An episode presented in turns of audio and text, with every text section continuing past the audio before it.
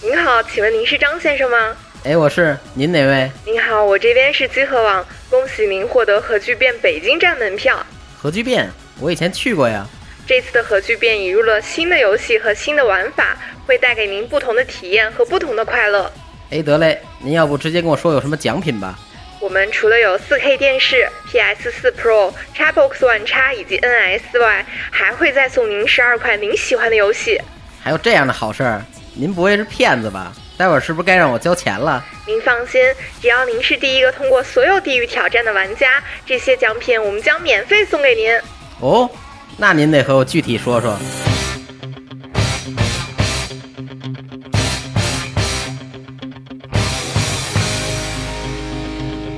核聚变二零一九北京站将在五月十一日、十二日在北京易创国际会展中心举办，全场多个过关的项目与精心设计的地域挑战等待每一位玩家的参与。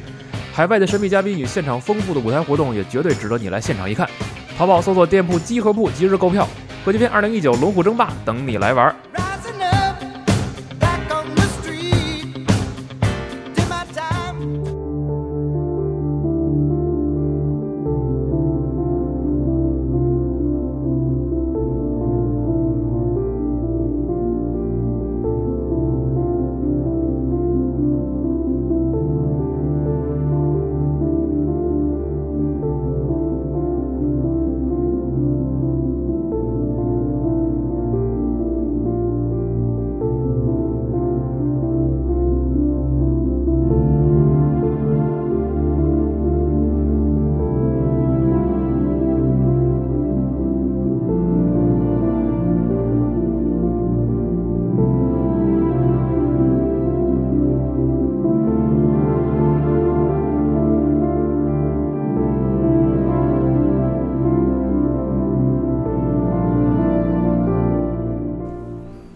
大家好，欢迎收听最新一期的《加六 Pro》专题节目，我是西蒙。我是四十二，这期节目大家看标题知道了，这是啊我们这个航天工程节目的系列节目的第二期节目。哎然后那个坐在我们对面的还有徐老师，请打个招呼。 Hello，大家好。哎呃，上期我们这个讲了一个航天工程的大概的一个，嗯算是梗概吧。对然后我们介绍了一下这这个航天工程里面大概分为哪几个系统。嗯是对，然后这期节目呢，其实就按照我们上次说的，哎嗯，，对，我们上期其实也提到了，我们请来另外一位在天地运输领域哎，这从业个的，从业的一个专业的嘉宾，哎，但是嘉宾有一个代号啊我们叫他七十二，哎72老 师七哎十二老师，哎请请打个招呼，哎，大家好，我是七十二。哎，对，四十二和七十哎，终于二。呃数字又多了啊， 对，然后这个天地运输系统，那个我们上期聊过嗯哈，是这个航天工程里面最为基础的一个根基部分对，根基的部分，嗯没错对它所有的一切都基于这个是的，天地运输系统，然后才能有更多的这个应用的可能。嗯，对，然后这一期我们大概再了解一下天地运输系统里面都分为什么，然后并且嗯它是什么，这个这个天地运输系统怎么来定义等等这些概念。我来解释一下这个什么叫航天天地运输系统吧。啊天地运输系统实际上就是把呃需要上天的载荷从地面用到天上，嗯，用到地球、月球或者火星的轨道上，嗯，天地运输系统。我们一般说到天地运输系统，其实最常见的就是咱们的火箭，嗯，优载火箭，比如像咱们长征系列的，嗯，呃，实际上呢。呃，还有已经退役的航天飞机，嗯，还有就说处在概念阶段，实际上九十年代初到呃两千年左右特别火的这个空天飞机，空实际天飞机空天飞嗯机实际上是单极入轨的，也可以算作一种呃天地运输系统。嗯，还有一种咱们现在其实用的最多的呃飞船，嗯相当于是比如补给那个空间站补给货物，嗯，或者是载人的叫飞船，然后实啊就际也只可叫以飞船，啊，对对，叫飞船，主要分这么几类吧。哦，呃，这个过去实际上分的，呃在马斯克之前啊，嗯就咱可重复使用火箭之前，一般认为火箭是一次性的，对呃呃，不可重复使用的，嗯、所以说，从另外一个角度也可以分类啊，就是说一次性的，还有多次重复使用的。哦，对，可就是也航可以天这么飞分机算是可以多次。，对航天飞机、空天飞机实际上都是可以多次使用的。嗯那其实我们这期既然是说天地运输系统，我们就按这个顺嗯序依次，就是给大家聊一聊。可能最重头的就是这期我们得聊聊火箭对这个对对东西对，嗯，呃，因为航天飞机已经退役了， 是对，二零一一年美国航天飞机已经退役了，嗯，所以说全世界范围内最主流的天地运输系统应该还是火箭，，啊对、最主流的就是火箭了。其实火箭这个东西最早是也是从导弹来的，实际上二战也嗯是确实推动了整个人类科技的进步啊，嗯，呃呃，最早 V 二火箭呢，可能就是是整个咱们提可以认为是呃整个咱们航天运输系统的一个呃鼻祖吧，因为大家火箭都是呃，只不过它是军事用途嘛，它最早是当做武器用的，最早把它用作呃，实际上是俄罗斯就苏联，当时苏联、把它作为一个运载器，嗯，把卫星用到了轨道里，这个是咱们相当于最早的航天运输系统啊，实际上是从苏联开始的。嗯，呃，在这个发展过程中呢，当然最有名的，大家觉得呃，包括现在现在最有名的就是土星五，美国人土星五，嗯啊、当然就是土星五的总设计师跟 V 二总设计师是一个人，是德国人，啊就是冯布劳恩是的他们的。所以现在提起这个火箭来，其实最有名的还是确实是土星五，土星五最有名。嗯，所以火箭的，比如说现在的比较成熟的一些呃技术啊等等，是还是源自于 V 二火箭当时的那一套基础的科学理论吗啊，对对对对对，这跟咱们航空实航空发动机一样的，从德国开始，嗯，就是实际上当时呃，钱学森跟他的老师一起去德国的有个秘密任务，他们当时要去审问那个冯布劳恩，冯布劳恩是战犯嘛，哦，后来就是相当于是他们 GPL，就是喷气动力实验室、这帮创始人们也是从冯布劳恩那儿获得了不少的技术，这个也是相当于美国航天的一个一帮奠基人们。嗯，嗯、所以说，所以这个祖师爷，对，一直的往前走找就是威尔对火箭。对对对对对，呃，包括就俄罗斯呃，就苏联吧，苏联实际上它也有它的大师级别人物，比如说也是咱们呃航天里非常有名的科罗缪夫，他是也是一个可以比肩那个嗯冯布劳恩的一个大师祖祖师级人物。哦，嗯，对，那刚才是这个关于火箭的历史啊，嗯其实都是从二战时候导的弹来的，嗯，对，导从导弹来的。那其实现在的是这个运载火箭，就它的一些基础的一些工作原理或者是一嗯些结构大概是什么样，能不能给我们介绍介绍？啊，可以。呃，其实火箭呢，这个原理，呃，跟咱们的二踢脚是一样的啊，就是说实际上是根据咱们那个呃冲量定理，就是咱、咱是是高中物理学的一个或者初中物理可能都会涉及到，比如冲量定理，相当于喷出去的物体乘以它的速度，然后 F t 等于德尔塔 m v，嗯，这个基本的原理来的。所以说，这是火箭发动机就是推力这么大的一个最根本的原因吧。它实际上就是它的燃烧出来物质的速度非常快，嗯，这个就是，嗯，所以说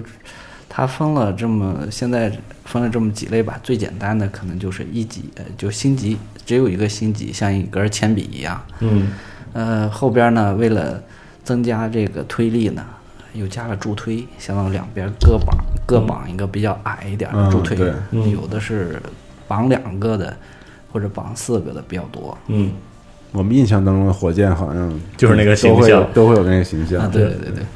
其实咱们现在公认评的最漂亮的就是长耳 F 嘛，啊长耳 F 实际上是绑的四个个，对，嗯，哦，还有一个就是咱们实际上火箭里边有分一级的火箭、嗯二级的火箭、三级的火箭，嗯，这是什么意思？这个意思就是说，实际上，因为我们呃，这个实际上是为了提高这个用载效率、运输效率，嗯呃，提的这个，因为它呃分级有个好处，我一级燃烧完可以扔掉，嗯，然后二级完成燃烧完可以把二级扔掉，然后三级再工作，实际上是提高了它的整个呃运输的效率，哦，嗯整个运输的效率做的这么一个工作，分级。操！如如果果我看那个直播的时候，都会说一级火箭分离，嗯然后就底下那个大屁股就等于掉下来了。对然后二级火箭再燃点火燃烧，然后再继续的前进。嗯对，嗯，其实就是火呃火箭里边儿关键的，比如一二级分离呀、嗯呃助推分离呀、呃或者二三级分离，这都是一些比较关键的事件。嗯这些事件因为它是呃涉及到这种分离造成的一些冲击，就它嗯这分离的环境比较复杂，而且推力有个突变，所以这啊对对对对对，它没了嘛，嗯没了它推力有个突变，嗯，这对呃整个整个这个火箭事故发射成功也比较关键。嗯哦，呃，同时呢，再说一下咱们比较关注的，刚才说了这一二级啊，还还有一个就是前面的整流罩，嗯，咱们的卫星的载荷、有效载荷也好啊，或者是飞船有效载荷也好，都在包在那个罩子里边。嗯，再说一下有效载荷，就是那个火箭尖儿上中间那部分最关键的，要发到天上的那个东西。对，整流罩就是火箭顶部的那个一圈儿那那个东西个罩子。嗯，那个你可以认为就是火箭是这个小汽车的，火箭是这个车，有效载荷是里边人或者里边的货物，嗯发动机啊呢，对对，有效载荷是里边人和货哦货货物物，对对哦对，运输的对象，嗯，有效载载有效载荷，它是包在罩子里的。罩子的主要目的还是为了减小，呃，火箭上升过程中的空气阻力，嗯，跟汽车什呃么跟都一汽车样，嗯一样的，对。然后同时呢，它还可以提供一个隔热的效果，因为嗯它飞行速度特别快的时候，空气会对嗯这个咱火箭进行加热，这个温度有时候比较高，需要这嗯个罩子隔一下。哦啊，对，然后也是这个发射到最后的时候，这个整流罩会抛掉，啊，对，呃，其实不是最后，哦它是在飞行，就是说通过了，呃，过了那个大气层密度比较呃比较高高的的嗯那一段儿，哦它就抛掉了、啊。就空气很稀薄，摩擦力小啊，对对对对对对，空气很稀薄，它就抛掉了。哦嗯，其实咱们还有一个现象，其实能在地面也可以看到的，或者咱大家在看直播也可以看到的。呃，火箭实际上在一开始飞得特别慢，嗯，就是因为它的重量比较重，燃料也比较多，虽然推力比较大，但是它加速比较慢，你看它很缓慢的起来，但嗯是到后边儿。后边儿的话，它的速度会增加的非常快，增加得非常快。有一段时间叫跨科跨音速，哦，跨音速，跨音速跨音速就是那个跟飞机那个一样，飞机要突破音障，突破音障嗯它那跨音速，它的呃跨音速那一块儿会使空气中的水汽凝结，你就像那个呃在那个头锥的部分都会有非常明显的，你就像拉出来像啊雾一对样，有一个雾的那对种对对对对对对，效果。那突破音障的时候的一个情况，哦对。所以整流罩在这个时候也是要起到这个保留啊，对对保护的对对效果，保护的效果。那它破了音障再飞一段儿，就是跨音速过了以后再飞一段儿时间，嗯，呃，进入空气比较稀薄的时候，它就要把整流罩抛掉了。嗯，对，让它更轻一点。啊让它更轻一点儿。对，找一切机会把重量降下来啊，对对对对对，嗯啊其实是这么个过程。对，嗯，其实我特好奇那突破音障那个那个原理，就为什么超过一定速度的时候会产生这样的一个物理反应啊？因为我在突破声音的速度以后啊，它会压缩这个空气，形成激波。嗯，压缩空气，呃，压缩空气形成激波，在在激波附近呢，激波以后呢，它这个呃空气又迅速膨胀，嗯，迅速膨胀，然后膨胀呢，迅速膨胀呢，会使这个空气中变冷，膨胀以后会变冷，哦膨胀会变冷使空气中的水汽就凝结出来了，哦你就感觉到形成一个然后雾气哎的雾雾气的的屏障感是觉吧，哦对对对对对。太神奇了，就是对高速下必然对要对面对，临的这呃个对对对。其实，嗯，在突破营障以后呢，呃，会经历一个比较大的一个震动环境。嗯这种震动环境如果跟那个，呃，就结构的震动跟发动机呃发动机的推力耦合起来呢，嗯呃，会造成非常严重的影响。耦合是偶然的那个偶吗？啊，不是耦合，你可以认为是共振，共振对嗯共振，对对对，就是咱们火箭这个纵向的一个频率，跟我发动机本身推力的频率一致了，一致了然后就一致放大了放大这个震动，啊放大这个震动，呃，这会造成非常严酷的一个震动环境。咱们载人航天的时候，杨利伟是是第一个咱们航天员嘛对，其实就经受了第一这次嗯种抛狗震动的环境，啊这个环境是呃非常大，以至于像咱们航天员这么好的身体，嗯都出现了短暂的昏迷。哦嗯，对，它叫抛狗震动，抛狗震动，嗯啊，就是是个缩写是吗？对，P O G O，抛狗嗯抛狗，嗯抛狗呃是这么一个，咱们比较专业的翻译应该叫翘振，嗯，对，就跷跷板那个翘，嗯，震动叫翘振，哦嗯，所以杨利伟当时第一次也不知道会有这种情况发生，嗯呃，也不知道会有这种情况发生，嗯嗯，然后第一次经历了这个环境，嗯本来以为是高 G 这个，但是他这个不是高 G 昏迷是吧？啊，对，这个不是不是过去的高过载，嗯就咱说的高技高技值的昏迷，它是确实由于是因为震嗯动震动导致的，就是相当于我心脏的这个频率，心脏震动的频率，嗯，跟我本身这个刚才说抛狗震动的频率非常接近。哦，给人体特别大对压对力对对，哦，给心脏特别大的压力，这个是、这个受不了这个。哦实际上，人本身的嗯并没有受多大震动，但是心脏本身这这个分支的，哦是它受不了这个。哦，我靠，太可怕了！所以这些都是实际上是我们很难提前能知道会出现这种事情。对对对对对对，实际上那个火箭的发动机和舰体本身的这种共振，在其他的火箭里面也是有的，只是说因为没有载人，所以就没有产生别的影响。哦，但是因为有这件事，就成为了一个议题嗯啊，对对啊。这个是后来是解决了是吗？啊，对，这个后来嗯，通过呃各种努力吧，其嗯实抛狗问题非常复杂，哦可以称为是火箭呃整个呃整个系统里边最复杂的一个耦合问题。哦对，呃，最终把这个问题得到了一个实际上没有完全抑制，但是确实把它缓解了，缓解到这个可以正哦常载人，人类可以人可以接接受的范围内。对。这是很出人意料的一个问对，题。这可能我是今天之前我都不不不太知道这个，是的，对，说两个就是影响咱们这个天呃天地运输系统吧，或者影响咱们火箭的一个用载能力的一个关键的一个因素。嗯，呃，实际上有两个，第一个推力要大，啊第二个本身结构要轻。嗯呃，结构要轻，当然因为推力大嘛，结构要强，它本身是矛盾的，所以说要要不然就散架了。啊，对对嗯对对对，所以说对结构的呃使用的材料还有结构本身设计要求比较高。嗯，呃，因为这部分结构材料这块儿这块儿呢东西相对少，我先说一下这个。嗯，结构材料呢，实际上咱们。呃用的最多的现在是铝合金，当然不是咱常规的铝合金，嗯，比如说是用的一些铝锂合金啊，铝哦锂铝跟锂锂的合啊合金哦对，现在也用铝镁合金的，嗯，因为它本身呃，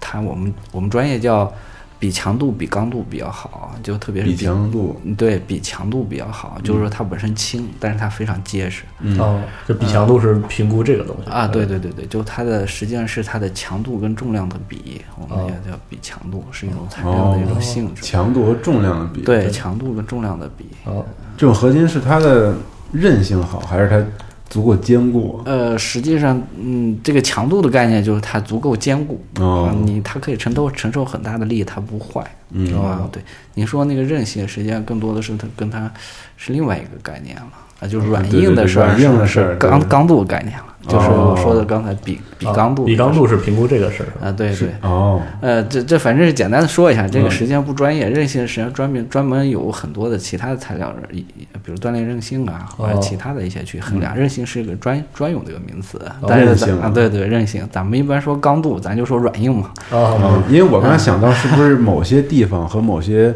位置可能需要那种弹性，我不知道啊，就是那种我们理解的韧性稍微好一点，它啊能对承受一定形变的啊，对，那种那种那种材料。对嗯，呃，比如不锈钢，嗯，对吧？而且这个，嗯，其实，嗯，航天里边儿对材料的要求非常高，对嗯，因为它现在，比如说咱们用的液氢、液氢、液氧，一个二十 K，一个五十 K，二十 K 就是零下的二百五十三度，哇，这是啊液氢的温度，燃料吗？对，燃料料的温温度啊燃料的温度，液氧的温度，比如说五十 K，五十 K 就是零下二百二十三度，哦，这个温 K 度是个单位，开尔哎文，吗？开开尔文开尔文对温度绝对对对对，它这个呃，实际上对我们的这个结构要求非常高，嗯嗯，要耐低温是吧，又要耐低温，这个是呃哦，竟然如此的冰冰冷，这个燃料嗯呃，这嗯是如此冰冷，但是火箭发动机有如如此 火热，对对对，嗯呃，两重天啊，这对个，嗯，接下来就咱们讲到另外一个因素啊，影响咱们这个运输的运输能力的一个另外一个因素就是发动机的推力。嗯世界上最大的发动机实际上是原来也是推力最大的发动机是固体的，咱就不说了，就是航天飞机那个嗯固体燃料发动机固体的发动机。但是固体发动机本身的推力的调节能力相对差一些，哦所以主力还是用液体的。液体灵活，啊，对，它嗯就是推力大、推力小，它调节比较方便。嗯哦然后液体火箭发动机呢，实际上最大的是俄罗斯的，嗯，RS 幺七零，嗯，这个推力到了七百九十吨，就是它的推力是七百七九十。百九，对，对。然后咱们说的前面说到最有名的火箭土星五，它是 F 一，它叫也是液是就这两个都是液氧煤油的，嗯，液氧做氧化剂，嗯煤油做燃烧剂，哦，它俩一点就着的这、哦这种，然后这个是六六百九十吨，嗯，就像土星五是有五个六百九十吨的发动机推上天的，太狠了啊！哇对对天对哪对对，五个，五个五个，嗯，对，五个五个五个推上天的，这是呃发动机，呃跟咱们国家其他行业一样啊、咱们航天发动机相对来说起步也比较晚啊、嗯呃液体火箭发动机过去还是向俄罗斯学习的比较多，嗯现在但是最近几年因为国家的投入比较大，呃。在火箭发动机上，我们也确实有了自己的特色，特别是液体火箭发动机，因为咱是从苏联，是从俄罗哦是斯，从俄罗斯，嗯，所以是从它液体火箭发动机，它能力比较强。对于美国来说，美国的液体发动机，呃，主要好在它的氢氧发动机，就氢气跟氧、氢液氢跟液氧，嗯混合呃哦，对混合的氧液氧还是做氧化剂，液氢做燃烧剂，嗯，这是氢氧发动机，它的比冲比较大。我们一般用比冲来衡量这个，比冲是什么意思？比冲就是，呃呃，比冲这个呃这个一时半会儿不太好解释啊。比冲是一个，比如说是一个秒多少多少秒的一个单位。呃我觉得后边我就不提这个比冲这个事儿了，比冲这个解释半天的。太复杂了， 对，你可认为就是它比冲越高，它单位质量的燃料产生的这个推力推力推力越大。哦，啊是描述效率的一个，对，描述效率的一个词跟质量和它的推力都有关系啊，对，嗯跟实际上跟它的化学反应，就燃烧反应的效率有关系。嗯哦嗯，对，呃，所以说液氢液氧的这个比重是最高的，嗯但是它的推力可不一定是最大的，这个就是说，哦，这还是很复杂，呃对对，很复杂。它你看，就是美国走的是固体火箭发动机，嗯加液氢液氧，它液氧煤油，呃，实际上呃除过 F 一啊，那 F 一土星五当时 F 一比较成功以外，后边实际上没有特别好的发动机。嗯，它后边原来宇宙神五吧，就原来美国的火箭应该是宇宙神五，我记得还是买的那个俄罗斯的液体发动机，哦嗯叫 R D 幺八零，非常好的一款发动机，明白可靠性非常高，推力也大。哦，呃，讲个额外的故事啊，大家想听故事。这个当时就是说，它里边儿呃，就是我这个燃烧让是喷出这些气体的温度、呃速度越高，推力越大。嗯然后我实际上要在火箭发动机的燃烧室里边儿，使这个液氧啊就是燃烧剂跟氧化剂混合的越充分也越好。对，呃，美国呢，为什么液氧煤油没发展起来？它一直解决不好一个问题，就是煤油燃烧会结焦。哦，就大家可以简单理解一下，就是它在燃烧室里燃烧，如果它混合的比例不够那么充分的，它就结焦。结焦糊嗯呢在这个燃烧啊室对里对，糊在燃烧室，它有个喷注器，糊在喷注器的周围。哦，就是喷注器，你可以认为很多个小的那种，嗯，喷喷这种喷管儿呃喷管儿啊，对，小喷管儿往外喷这种，堵了以后一结胶它容易爆炸，哦哎这个问题它解决的一直不好，哎哦但是呢，俄罗斯没这问题，啊，就为什么俄罗斯没这问题啊？呃，因为原来那个里海，里海在，呃，里海实际上里海的东边儿，东呃里里海的西海岸、有一个，大家看地图能看到有个小角儿，小角那个小角叫巴库，有个地方叫嗯巴巴库库，属于阿塞拜疆那个地儿，过去都是属于苏联的，是啊，那个地方产的煤油特别好。 哦，原料好哦啊，对，俄罗斯就纯度特别高，就俄罗斯过去的传说啊，俄罗斯过去火箭发动机燃料都是从那个哦，里海突出来个角，那个地方叫巴库，哦巴库那地方产的煤油特别好，不会结交啊，对，不会结胶，啊，这是传说啊。并不是技术问题，还是原料问题。 对对对，啊当然技技术技术这是这这后来传闻嘛，但是技术也是一方面的问题，就是俄罗斯在那个技术方面确实有它的非常独到的地方，嗯比如嗯比如它的喷管的冷却呀，因为它燃烧起来，呃，温度非常高，嗯嗯，就相当于是我一个喷管，你看咱们平常看到那个喷管，实际上里边都空心的，嗯里边有二三百条这种特别细的，是二三百条特别细这种管儿焊起来的。哦，那管儿里边都通了那个液氢、或者呃或者煤油哦，用来冷却的，冷却这个管儿，不然那个喷管儿很快就被烧化了。是是对，这就是说，实际上火箭发动机呃决定了这个咱们运输系统的性能，啊，但是也确实非常复杂，嗯，确实非常复杂。就是这些部分其实特别金贵啊，特别脆核弱。核心技术对对对核心技术就是说，它的泵这边儿泵实际上一边儿是涡轮泵，涡轮是吹，就是涡轮，就跟咱那个增压涡轮一嗯样的、啊，呃，它是它里当然温度特别高，温度比咱高很多，是温度可能有一千三四度，涡轮这边儿。哦，同时，另一边儿是或者液氢、液氧的温度是零下二三百，对二百多度，零下二百多度。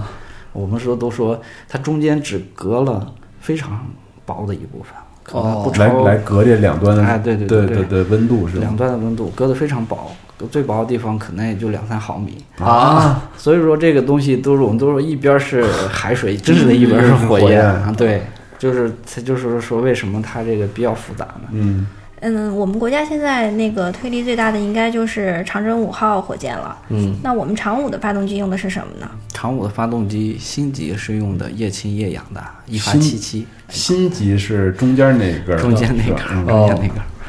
用的是一发七七，推力是五十吨，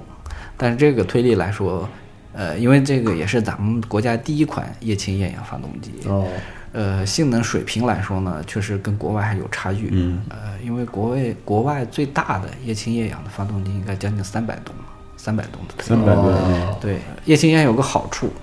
嗯，它烧出来的水嘛，呃对对比对哦较，环保。比嗯较环保。这也就是咱们说的哦嗯新一代的一个原因，我们用的都是。环都保啊是原料环保的燃料，哦跟过去不一样。过去比如说我用的四氧化二氮偏二甲肼，这是常温的燃料，嗯它不是低温的，但是它都是有毒的，嗯都是有剧毒的。哦，但咱新一代火箭从这个环保的角度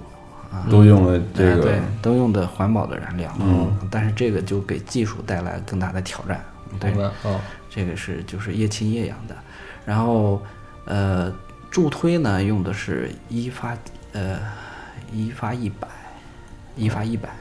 是液氧煤油的发动机，推力是一百二十吨。哦，现在长五实际上是用了每个助推上有两个一发一百，再加两个一发呃一发七七，啊，总共将近一千多吨的什推么力，叫一发一百啊？它就是编号嘛。 哦，一一液发液体发动机， Y Y F 是吧对对？Y F 一百和 Y F 七七。哦，所以叫液体发动机啊，对液体发哦动机是这样，哦这么变化原来如 此原来如此，汉语拼音啊是对液发嗯啊对，还还挺容易记住的。啊，对，嗯，而且其实我还有一个问题，正好聊到发动机，就是呃，因为这个发动机那这么多发动机嘛，什么时候点火，然后哪个先点，哪个后点火，就是这个整个的控制机制，其实听起来特别复杂，那是怎么实现的？对，因为我们概念里感觉那个火箭点火一瞬间之后，不就腾空而起了对，吗？这怎么控制的？ 然后，但是飞行的时候，它有角度、有姿态什么的。我对我总感觉这一根棍儿靠着底下那几个喷嘴儿，似乎好像嘖也不太能调是调整自己的方向什么的。它也没有机翼之类的。呃，这个，嗯，这就说到咱们的第二个了，就火箭里边第二个核心是咱们的控制系统。嗯第一个是发动机系统，第二个控制系统。控制系统是整个火箭的大脑，哦它要控制，比如说我各个发动机推力的大小，甚至我推力的角度。嗯，在不同的时间段，比如起飞的时候，我这个推力都是朝下的。嗯，然后过一段儿我要转弯儿，对啊，转弯的时候，那我要调整喷管的角度啊，这角度是能调的是吧啊，对，对，可调的啊咱们就看大不部出分来，但是其实在动啊。 对对对，大部分液体液体火箭的喷管通过调整喷管的角度来调整推力的方向，哦，就是它喷出来那么高的温度下，情况下那个东西其实是可以动的。嗯可以动的，可以动的。呃，不可动，那你就这种细长体是很难控制的。哦对呃嗯，呃，就是这是咱们的第二个，就是系统，就是咱们的控制系统嗯。控制系统实际上广义的控制系统里边包括，跟咱手机一样，它里边有它的姿态传感器啊，嗯，呃，速度传感器啊，啊、加速度传感器啊，这些哦嗯角度传感器，一系列的一些传感器，呃，这都属于控制系统里边儿。实际上，咱们的控制系统，比如说这个，我我要知道你这个在相对地球这个位置，嗯对吧？位置，呃，然后还要知道你本身这个角度，嗯，那才能实现真正的控制。嗯这里边都是非常非常精密的仪器。是，咱们这手机里边，比比如这个，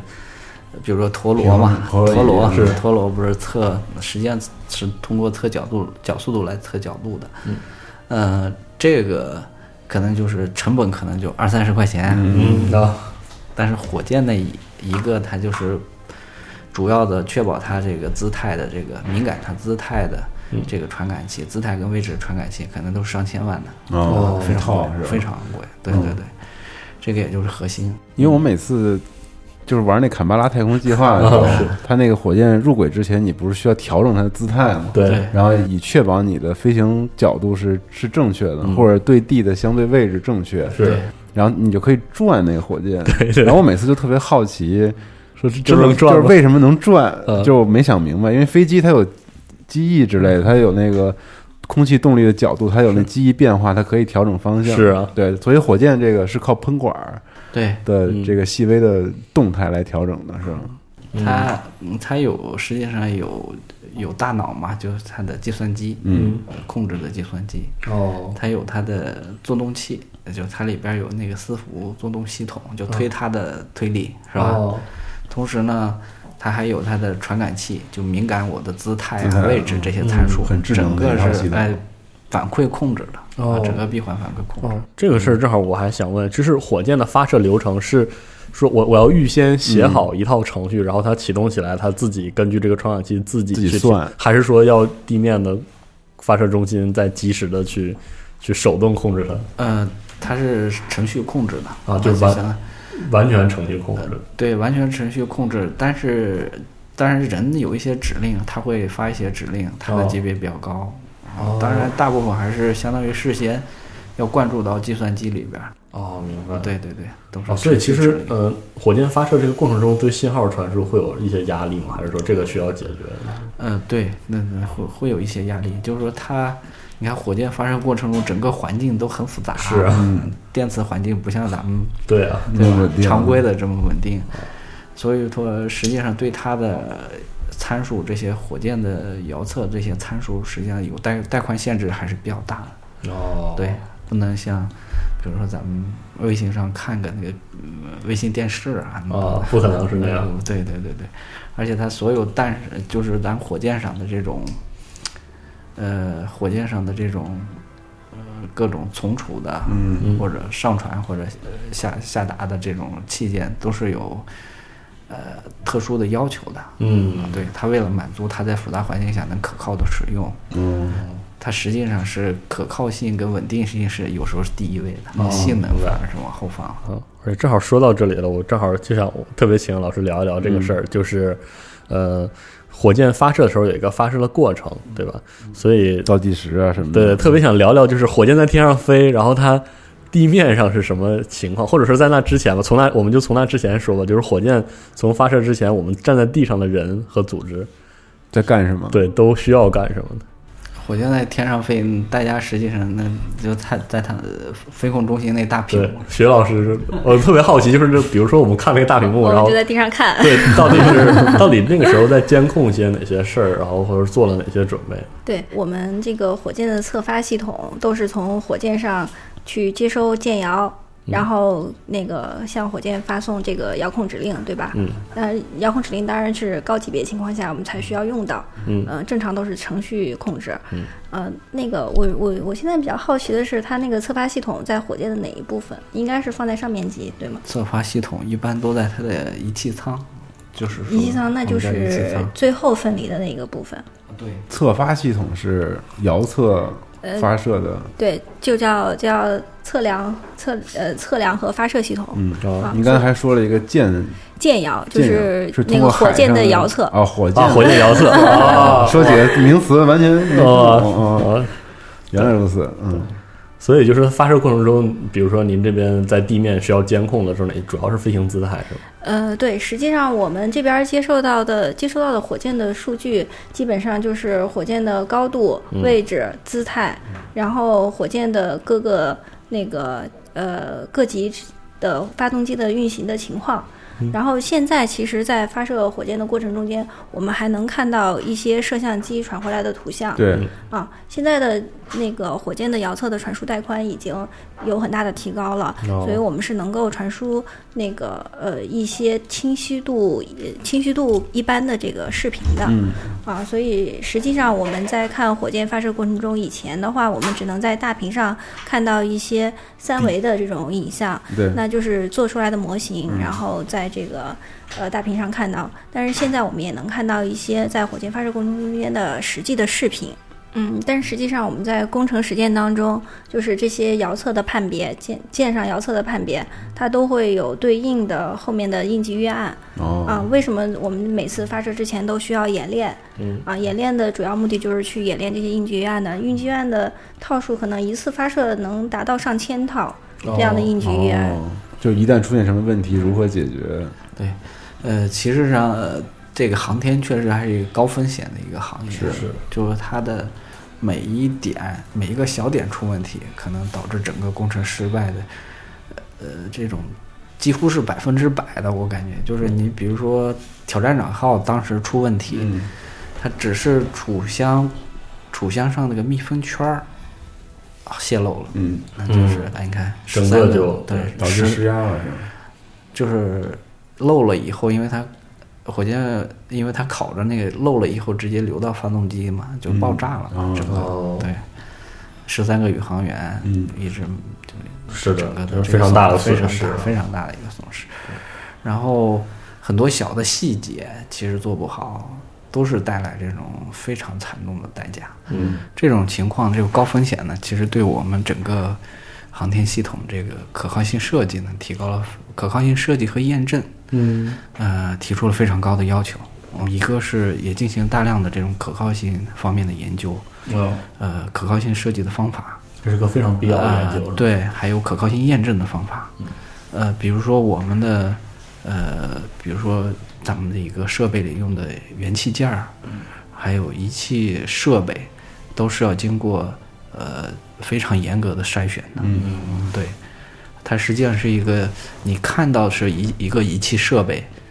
但它实际上可能有十套仪器设备，它只是从十个里边挑出来最好的一个。哦，而且它是实际上是金字塔式的，你就相当于我这个仪器，这个仪器设备有几个，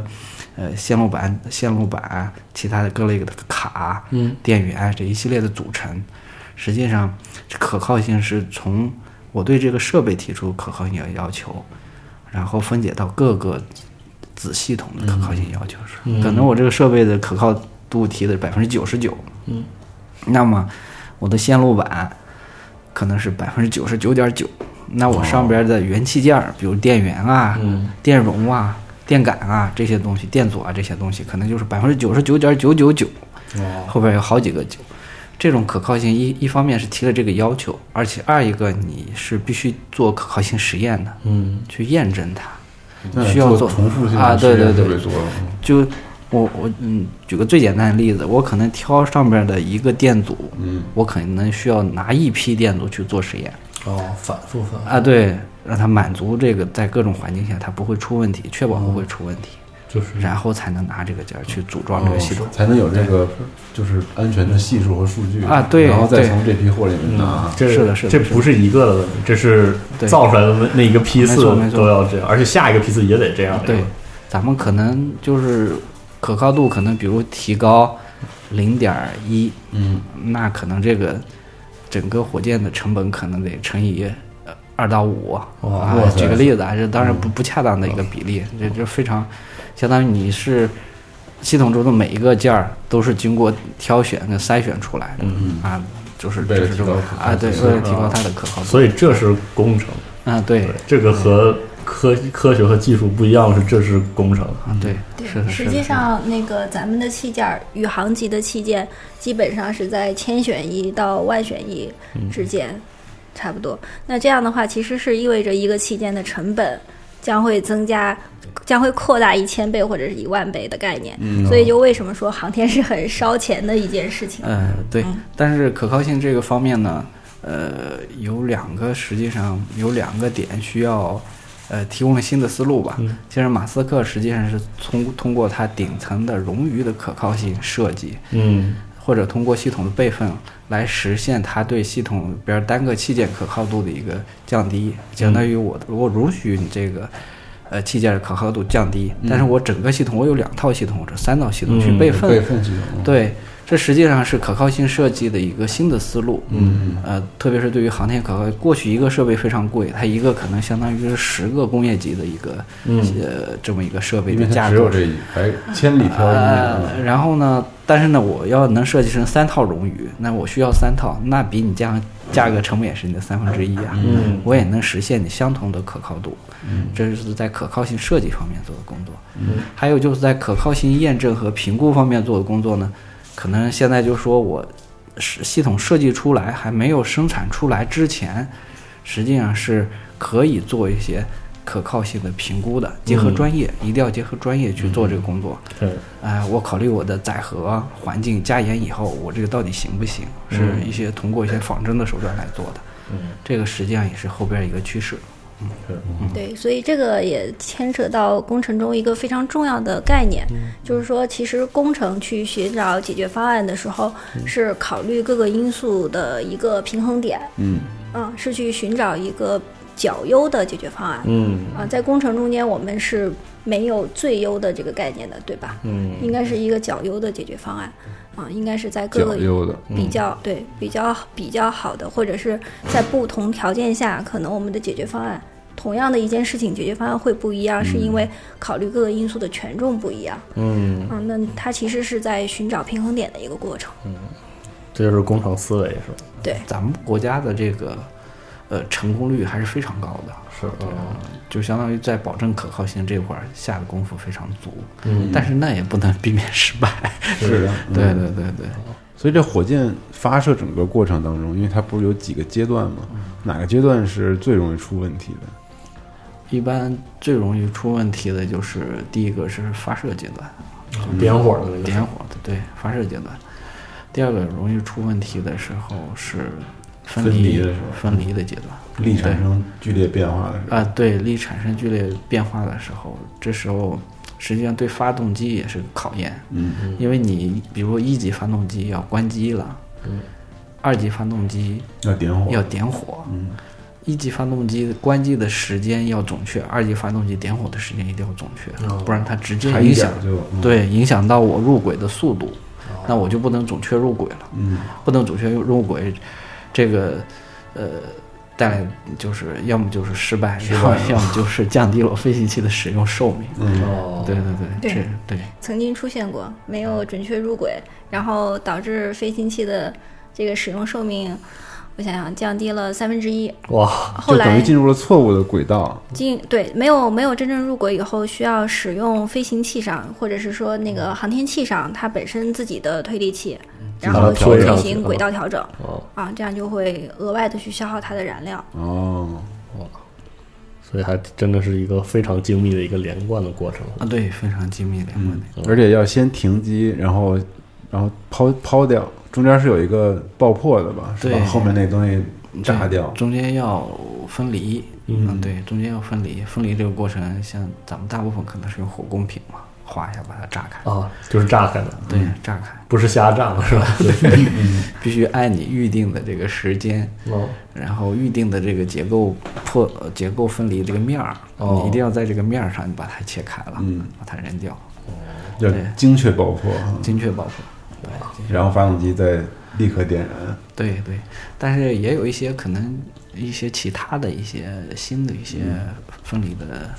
手段，呃，嗯比如说 SpaceX 它用的是实际上是冷气分离，它不用火供瓶，它哦带着气瓶冷气分离了。啊，用冷气把它切开，对然后把它对哦，冷气就是把它它也给锁嘛，它相当于是分离，你就一开始锁着，冷气把这个锁推开哦，推开就分离它了，嗯变成这个机械结构，然后啊，对，它里边是个机嗯械结构。它得回收嘛，不能破坏那结构。是，那正好就是我们说马斯克，其实这个可以说就是火箭相关的发展，其实它自然也是一直在发展的。是吧我们刚才说的其实都是一些已经比较稳定的，嗯我们在使用的。然后正好我们接下来我们也正好聊一聊，比如说最近最近最千禧火的年或者千禧年的第二个十年了，然后这个火箭有什么发展吗？这个其实大家反而可能会更了解、更接触更多一些。嗯，从之前的这个各国航天局，对，到像然马后斯克这到了样的现在这种商个用人航天，商用航天的这个，很感觉是一个很大的一个变化。嗯，对对，这个也是像时势造英雄啊。这个说马斯克的 SpaceX 也是引领了另一个航天的热潮。实际上，冷战结束以后，航天一直处于一个低谷。对，呃，世界航天一直处于一个低谷。从两千年开始吧，两千马斯克原来作为一个作为一个 IT 人，对，开始踏足航天以后，确实给航天带来了新的思路，嗯，呃，新的一个发展的一个途径，呃，这个跟跟原来传统航天的发展思路都不一样，嗯，原来嗯以美国为例吧，美国的这个航天是航天发射任务是由呃美国的波音公司还有洛克希德马丁这两大军火商垄断的，他嗯们成立了一个发射联盟，嗯，相当于定价权在他们，所以说我想美，定多高就定多高，对，所以说包括 NASA 实际上是它并不自己运营火箭发射，嗯它只是哦研究这个技术，呃然后购买呃他们生产的，嗯购买对购买发射服务，它是呃购买这个发射联盟发射服务，哦包括军方，嗯美国军方也是这样的。他们实际上，呃，SpaceX 能这么迅速的成长，与军方还有与美国航航空航天局的大力扶持是分不开嗯的。它有这个需求啊，是吧。对，一方面是资金的一个买它的发射服务，另一方面是在技术上确实给予了大量的支持，比如它的发射场，嗯，哦，比如它一些关键技术啊，它一些人才啊，一些支撑，呃，这个让那个 SpaceX 发展非常迅速。嗯，呃，嗯我再回到刚才那个议题啊，就是说，实际上这是一个航天，这个是一个高风险的一个行业，嗯，但是确实是，往往是大家都觉得航天人比较保守，但是马斯克确实是个例外，他、嗯他也是，呃，他也是非常具有冒险精神的，嗯啊，就包括一开始提的火箭可以回收，嗯，呃，然后到后边的重型猎鹰啊、都是确实呃突破大家的一些惯有思维，包括最近的新的一个飞船，嗯，就是新的新的龙飞船，嗯有比可以现在过去，比如说中国的飞船可能最多只能呃装三个人，嗯，而且那个美国的出国航天飞机装的多一点儿，但它飞船后来都是买买的那个俄罗斯的发射服，嗯，哦，呃，可能也是我记得是能装三到四个人，哦，然后但是到龙飞船到载人飞船这儿，它有货船，有有载人的船啊，它载人的船一下可以载七个人，而且非常舒适，哦，包括它宇航服非常漂亮，它是哦就是对，专门请的时尚界的设计是师，的使用他们提供的材料设计的非常轻便跟漂亮，嗯跟过去的确实这都是一些，确实未来的发展方向也是。也是现在更的吸一引个大众目光的对，一个也事是情，嗯实际上是巨大的创新，迈出这一步非常不容易。嗯因为它这个也是在这种 NASA 的这种大力支持下，在一定的这种非常坚实吧、非常坚实的技术基础下才能做到。而且说到马斯克，我们肯定要说到 SpaceX 这个回收火箭，啊对就是回回收收火箭，其实它有什么难点？就是真正难点在哪？呃，回收火箭实际上现在做的更多的是一级的回收，还有呃助推的回收。实际上，我这个火箭飞回来以后，如果没有呃姿态控制系统的话，嗯那它就像个自由落体一样，对啊风就掉往下哪来了儿吹掉掉哪儿，而且它在天上飞的速度因为非常快，那个角度稍微差一点，可能下来的距离可差很多，是对吧？咱们很多时候有时候这个呃，所以飞船。比如说载人飞船在回来的时候，有时候这落点都很难精确控制，实际上是很大的范围内，大家需要搜救队伍。是的，但是，呃，像马斯克一级回收呢，它可以稳稳的停在它的回收船上对，或者它预定好的这个回收点儿上。嗯大家其实看电视啊，网上的视频都能看到，其实回收精度非常高。嗯对，实际上，这个回收过程中对它的姿态控制系统要求非常高。嗯，就相当于是我，比如说它的一级回收上面有栅格垛，有反推的小火哦山箭，格垛，山格垛嗯，就像咱那苍蝇拍上一样，带很多那种方形的或者网点菱形的小孔。哦嗯，它这个调节姿态的是一个非常好的一个东西。咱们国家那个长尔 F 的逃逸塔上也有这样的山格垛，嗯也是呃减速和调姿用的。嗯，然后后边儿那个后边儿包括它的反推火箭，还有主火箭要预留燃料去嗯减速。呃对哦对，然后还有它的呃呃回收的时候缓冲的支腿。哦啊，它那个伸出来，哎，伸出来那个直腿，要缓出缓收它的冲击嘛。嗯，你想想，咱们一般那个一般回收就不带燃料回收出回来这个，呃，回来这个火箭加上发动机，大加上剩余的燃料，也有几十吨重。嗯，它这么重的一个要落下来，它是个细长体，它又不翻，这对个难度挺大的。对，你看，也是他前几次都失败了，是的，哎也也是不言放弃，对最后把这这个很做厉成害了。对，即使破产也要把这个干下是来，啊这个确实是，这个是跟我们呃这种现有的航天体制，我觉得、嗯可能还是、呃完全不一样呃环境不一样。嗯对，这个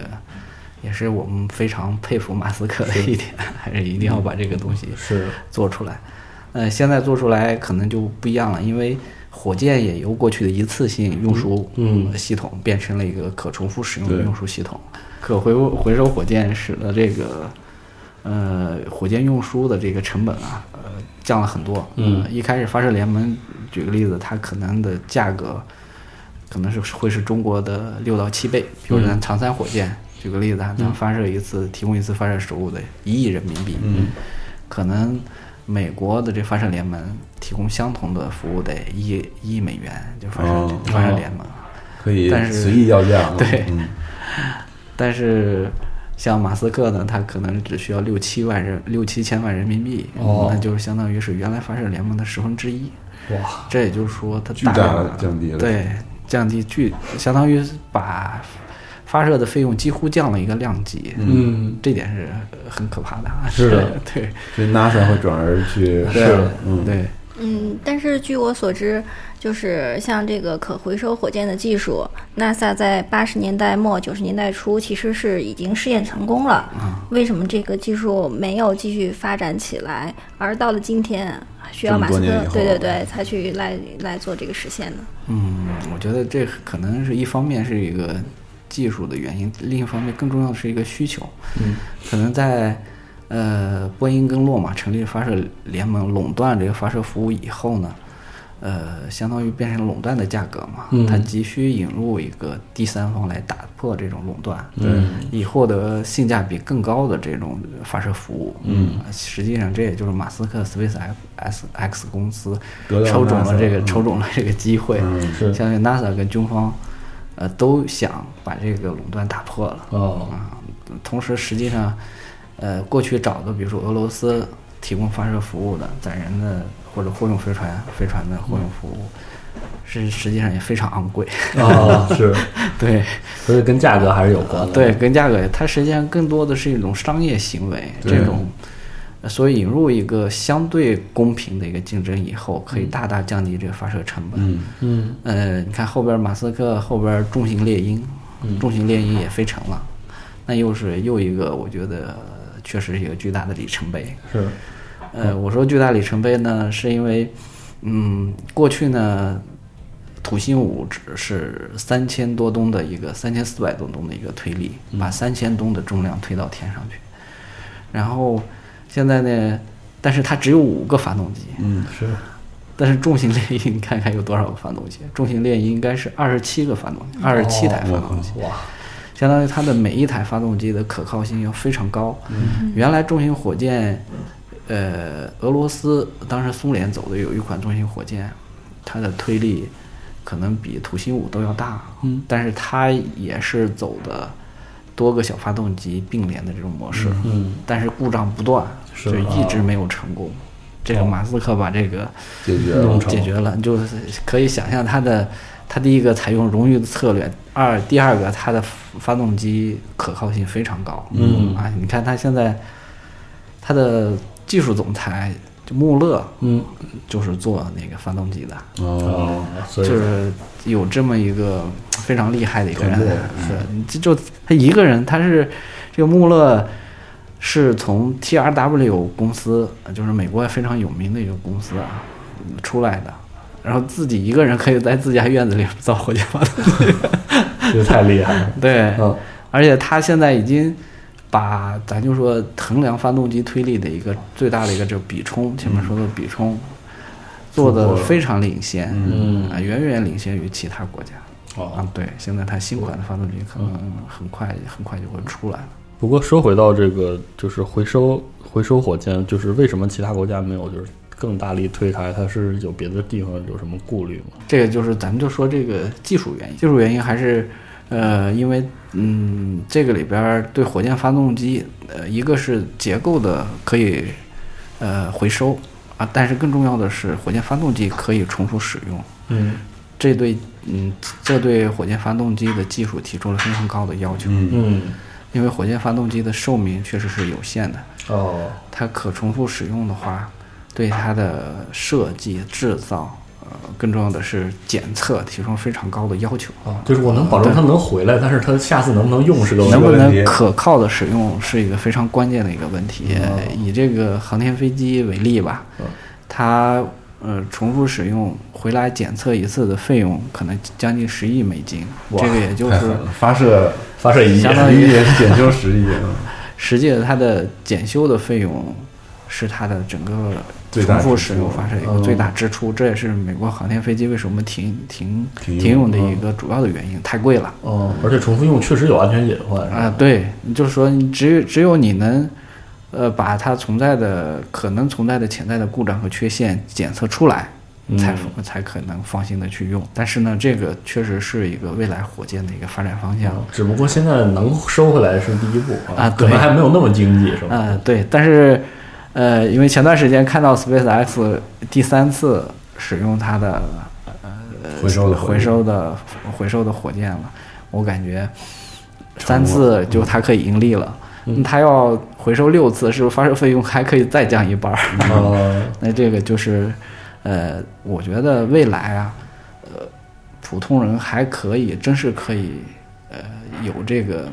就是未未来的这个运输费用会降很多啊。嗯，普通人也是可以去享受去太空旅行的。对，嗯，但是它是这个在后勤和这个检修上的这个隐形成本，确实是我们看到它成功的时候，很多人不一定能想得到的一个没成错本。，是的，是的，是的我。们其实说了这么多，差不多我们从这个火箭到底怎么样，然后各国都怎么用啊，然后这到个现在的趋势啊，啊新的趋势我，们都讲了一遍。然后其实这也算是给火，就是我们这期也算是请这个七十二老师给我们做的一个火箭的一个综述。其实还有很多，嗯，我们呃听众听到现在也知道里面每一个部分其实都非常复杂，都对非常精密。其实呃我们这期大致也就是讲讲火箭是怎么回事，然后可能以后有时间或者看大家有兴趣的话，我嗯们再挑一些火箭非常。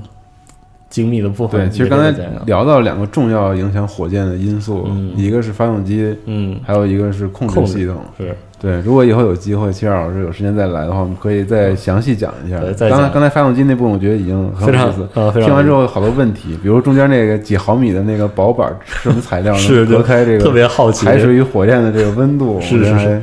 挺有意思的。没错，对，所以这么我们也留一点悬念呗，嗯我们回头再讲。以后有对机会我们再讲讲。对，然后那再到下一期天地运输讲完了，我们该讲什么系统了呢？啊、那我们就该讲在轨航天器了。哦啊，对这个航天器在呃宇宙中，在真空中到底是怎么运行的？嗯嗯，可能呃这块儿的话，刚好我们之前也提到了，对于天地运输系统来说，航天器是它的有效载荷。对那，么对于航天器来说，它的有效载荷。又是里面这些啊，对，对又呃，这个航天器本身它也是一个平台，哦是是能够支撑它的有效载荷在空间中运行的一个哦平台。那么它也存在着轨道、姿态，然后还有嗯能源等等这些嗯方面的、呃一些概念是或者是原理。我呃火们可以火下箭次的工作再结束讲之后啊，又该到他们的这个工航作航天器开这始了啊方面，好对，那咱们这期可以就暂时先到这儿。嗯对，感谢齐老师的分享。啊是，然后我们下期进入到下个环节，对，嗯，好的，下期见。哎，下期见。拜拜。拜拜。